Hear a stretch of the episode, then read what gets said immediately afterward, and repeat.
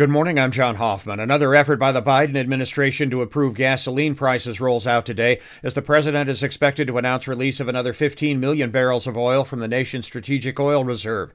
This is the final phase of an overall release of 180 million barrels announced back in March. The administration will replace the reserves in the future when prices are lower.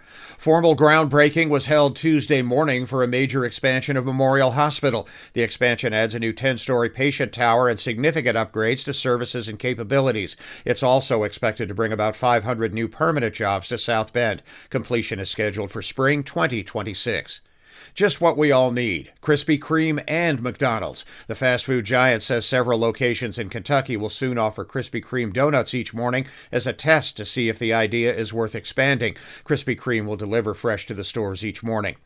Baseball playoffs, the New York Yankees advanced to the American League Championship Series, eliminating the Cleveland Guardians 5 to 1. The Yankees are in Houston tonight to begin a best of 7 series against the Astros.